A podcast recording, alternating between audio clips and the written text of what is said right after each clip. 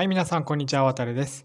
えー、今日は、えー、フランスのロックダウンの、えー、現状をお話ししていきたいと思います。えっ、と、4月の26日ですね、だいたい、えっ、と、まあ、数日前、4日、5日ぐらい前に、やっと小学校以下の、え教育機関が開きました。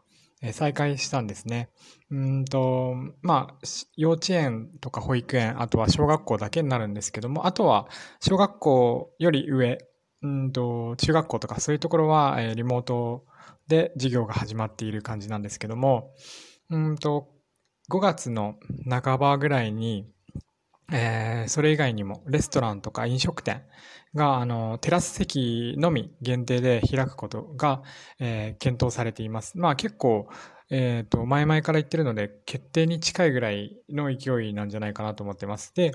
えっ、ー、と、感染者数に関しては日本よりもかなり多い、えー、3万人とかってなってたんですけど、4月下旬ぐらいの時点で3万人とか2万5千とかそれぐらいですね、になっていたんですけども、えっ、と、ピークは過ぎたっていうことを発表しています。フランス政府が。で、うんと、まあ、そこから、うんと、どんどんどんどん、あの、商業施設とか、あとはスポーツ施設とかですね。そういったところもどんどんどんどん開放されていくようなんですけども、ただ一つ一点だけ結構物議を醸しているえー、事柄がありまして、まあ、結構、そのテラス席を開けるであったりとか、えー、いろんな施設を、えー、この感染感染者数が多い中、えー、開くっていうのはどうなのかっていうのに関しても、まあ、いろいろ議論があるんですけども、その中でも、あの、サニテハパスっていうのがあって、えっ、ー、と、だったかな名前が確かそうだったと思うんですけども、それは何かっていうと、それが、あの、導入されるみたいなんですね。で、それが何かっていうと、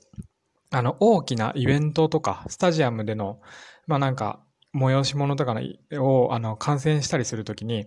その、パスポートみたいなものですね、それを提示しなければいけなくなるようにするっていう検討がされてるみたいなんですね。で、それが何かっていうと、あの陰性証明を持ってる人、うんと、まあ、検査した人ですね。検査して陰性だった人と、あとはワクチンを打った人。が、あの、まあ、この人は陰性でワクチンを打ってますよとか、あとはま陰性の人ですよとか、あの、そういったあのことが書いてあるパスポートなんですけども、そういったものを携帯していないと、そういったイベントに参加できないっていうふうにするっていう方針を、まあ、結構固めているみたいなんですね。で、その感染防止っていう観点からはすごくいいことだとは思うんですけども、えー、フランス人がどういった、えー、ところであの反発してるかっていうと、まあ、あの選択の自由ですね。そういったものが、えー、と奪われるのではないかとか、あとはまあ義務化義務化で全てが義務になって、結局はまあ全てが強制になってしまうんじゃないかとか、そういったことに懸念を示しているんですね。えー、その前に、まあ、ワクチンをどんどん打っていこうっていう話もあったんですけど、その時も、まあ、義務化にしようかとか、そういった話も出てて、それも結構あの議論が及んでました。で、あのーそういった大規模な商業施設、えー、商業施設じゃなくてイベントとかですね、そういった時にそのパスポートみたいなのを提示する必要があるようにすると、まあ、あのー、実質的に、まあ、そういったイベント参加したい人でも、あのー、そういった証明書を携帯しなきゃいけなくなって、まあ、イベント前に必ずそういったワクチンを受けたりとか、あとは、えー、陰性証明ですね、陰性かどうかっていうのをえー、証明しなければいけなくなってしまうので、まあ結構手間がかかってしまうんですね。で、日本の、あのー、その、なんていうんですかね、検査の手順がどういった感じになってるかっていうのは今わかんないんですけども、フランスはまあ結構、まあ、まあ、予約して検査を受けるっていうのは結構簡単なんですけども、まあ医療機関においては、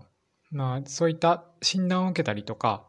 あとはそういった検査を受けたりとか、大体一般的にあの結構面倒っていうか時間がかかるんですね。結果が出るまでに時間がかかったりとか、あとは予約するのにだいぶ時間がかかったりとか、待たされたりとか、そういったのがあるので、あのすぐじゃあこれを検査を受けたいとか、ワクチン受けたいってなっても、だいぶあの時間がかかってしまうっていうデメリットがあるんですね。なのでそういったところでも、まあ、そこがスピーディーにいけば、まあ、面倒くささがなくなって、まあ、反発もちょっと収まるんではないかと思うんですけども、普通の、あの、医療機関に、例えば風邪にかかって、あの、まあ、病院、町医者とかにかかりたいなと思っても、絶対予約がいりますし、で、その後に予約で行ったとしても、その予約の時間が毎回ずあのずれて遅れているので、まあ、普通に1時間待たされることとかって予約の時間から1時間待たされることっていうのはザラではないんですね。なのでそういったところもまあ反発が起きている、まあ、一つの要因ではないかなとは思っているんですけどもあとは、まあ、歴史的な的なところから、まあ、絶対これがそうとは言い切れないんですけどもあのまあ国が国民をこう支配するではないですけど、まあ、支配まではいかないですけども、まあ、全てを義務化してしまうとまあ、独裁的な感じになってしまうっていうところから、まあ、反発しているのではないかなと思っています。そのロックダウンをするっていうことに対しても、まあ、大統領が独裁的な政治を行っているっていう人は結構、まあ、そんなに多くはないですけども、まあ、一部の人の中でも結構言われています。はい。で、実際、あの、私の住んでいるところは南フランスなので、パリの状況っていうのはあまりわからないんですけども、例えば5月1日に、あの、メーデーだったんですけども、その時に大規模、あの、集会、まあ、デモが起きて、で、拘束者いっぱいいますし、あとは、まあ、ロックダウンにもかかわらず、まあ、外出禁止令が出てるんですね、夜は。なのに、あの、その、時間制限超えて、普通に外出していたりとまあ、なっています。で、まあ、実際その外出してたら、あの、逮捕、まあ、逮捕までいかないですかね。最初、初回はまあ罰金と。で、2、3回って繰り返していくと、まあ、あの、拘束っていうか、まあ、投獄されるんですけども、あの、まあ、金額はまあ結構高いんですけども、実際、その、取り締まる警察官の数っていうのがそこまでやっぱり導入されていなくて、まあ、しっかり導入はされているんですけども、やっぱりその人員っていうのがメインの、あの、なんていうんですかね、センター街っていうんですか、中心部、街の中心部であったりとか、まあ、主要な駅とか、そういったところに配置されているので、あの、なかなか普通の街中、あの、普通の住宅街とか、あとはちょっとした小さい街とか、そういったところには配置されてないので、あの、まあ、なんていうんですかね、取り締まりするのが難しくなっている現状があります。で、あの、実際、その夜間外出禁止令は出てるんですけども、その外出時間内、外出許可が下りている時間内に他の人の家に移動して、で、泊まって、で、次の朝帰宅するっていうのは全然ありなので、ありっていうのも、それも首相が、まあ、以前の会見で認めていることなので、まあ、推奨はしていないっていうふうに話はしてたんですけど実際 OK っていうことなので、あの夜集まって、まあ、人数は限られているんですけども、みみんなで集まって、まあ、お酒飲んでどんちゃん騒ぎするっていうのも、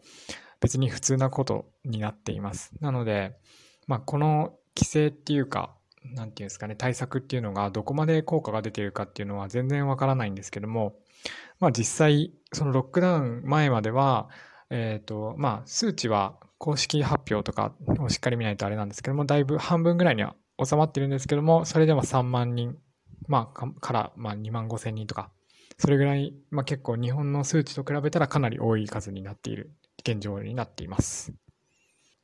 で、あの、前回のロックダウンとかっていうのは、えっ、ー、と、県外の移動とかもかなり制限されていたんですね。なの、なんですけども、今回のロックダウンっていうのは、もう、あの、県外への移動とか、あの、結構距離の制限とかも結構ゆるゆるになってきてるので、人の移動っていうのもかなり、あの、されているんですね。なので、えっ、と、まあ、そこが、まあ、ロックダウンって言っている割には、まあ、結構、街中はもう普通な感じになってきているって感じですね。ただ学校とか、まあ仕事とかがみんなリモートになっているので、日中はまあ人はまばらになっているっていう感じですね。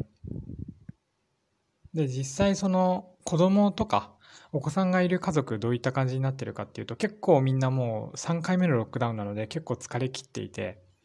まあ四六時中子供と一緒にいて遊んであげてとかそういった感じになるのであの世話しなきゃいけないのでまあ結構もう限界来ている感じになってますね。で、うちもあの子供がいたんですけども、子供はなんか、あの、保育園に行きたいっていうふうに結構泣いたりとか、まあ他の子供のお母さんとかに聞いても、なんで保育園が休みになったの？とか言って聞かれたりして、子供に。それ説明に困ったりとか、結構あの精神的にダメージが多かったり、えー、周りの家族もしているみたいですね。はい。で、まあ今後ワクチンの接種がどんどんどんどん進められていくみたいなので、えっ、と、今後その感染者数がどんな風に減っていくのかとか、またそれが継続していくのかっていうのはわかんないんですけども、実際政府の方針としては6月ぐらいに、まあ平、平常ではないですけども、結構それに近い状態の生活、社会の、ま、あの、動きに戻したいっていうふうに意思表示されていたので、前の会見で。えー、今後の、まあ、動向に期待というか、まあ、うんと、まあ、これ以上感染が進まないようにちょっと祈るばかりですね。はい、ということで今日はフランスのロックダウンの現状についてお話ししてきました。えいつもは、ま海外旅行の、あのちょっとした役立つ情報であったりとか、あとは税金とか、えー、国際条約の話であったりとか、まあ、ちょっと海外に興味のある方とかに役立つ情報を発信しているので、まあ、興味のある方は、えフォローしてください。今日も最後まで聞いていただきありがとうございました。また次回お会いしましょう。さようなら。